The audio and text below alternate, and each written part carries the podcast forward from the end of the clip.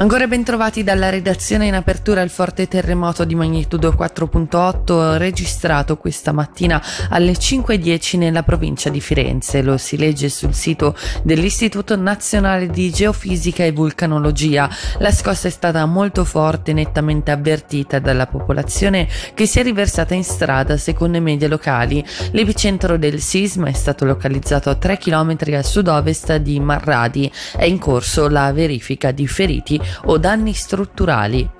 Il pilota grigionese 65enne che si trovava ai comandi dell'elicottero caduto in provincia di Sondrio lo scorso 5 settembre non si trova più in coma farmacologico indotto. Lo riferisce il quotidiano Il Giorno spiegando che ora l'uomo è in grado di respirare autonomamente e di parlare. Non si esclude che presto possa essere trasferito in un ospedale elvetico.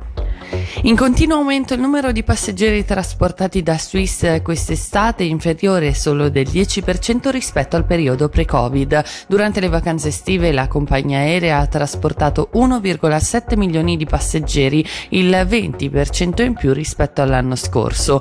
Swiss conta poi di recuperare il 10% dell'attività l'anno prossimo e continuerà a reclutare personale di cabina.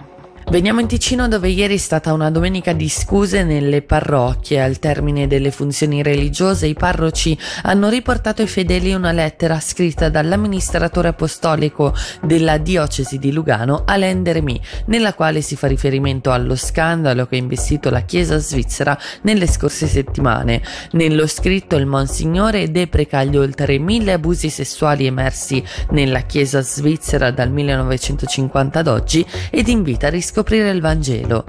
Infine le previsioni del tempo, oggi molto nuvoloso con i primi rovesci al mattino e temporali e forti piogge dal pomeriggio, le temperature raggiungeranno i 20 gradi.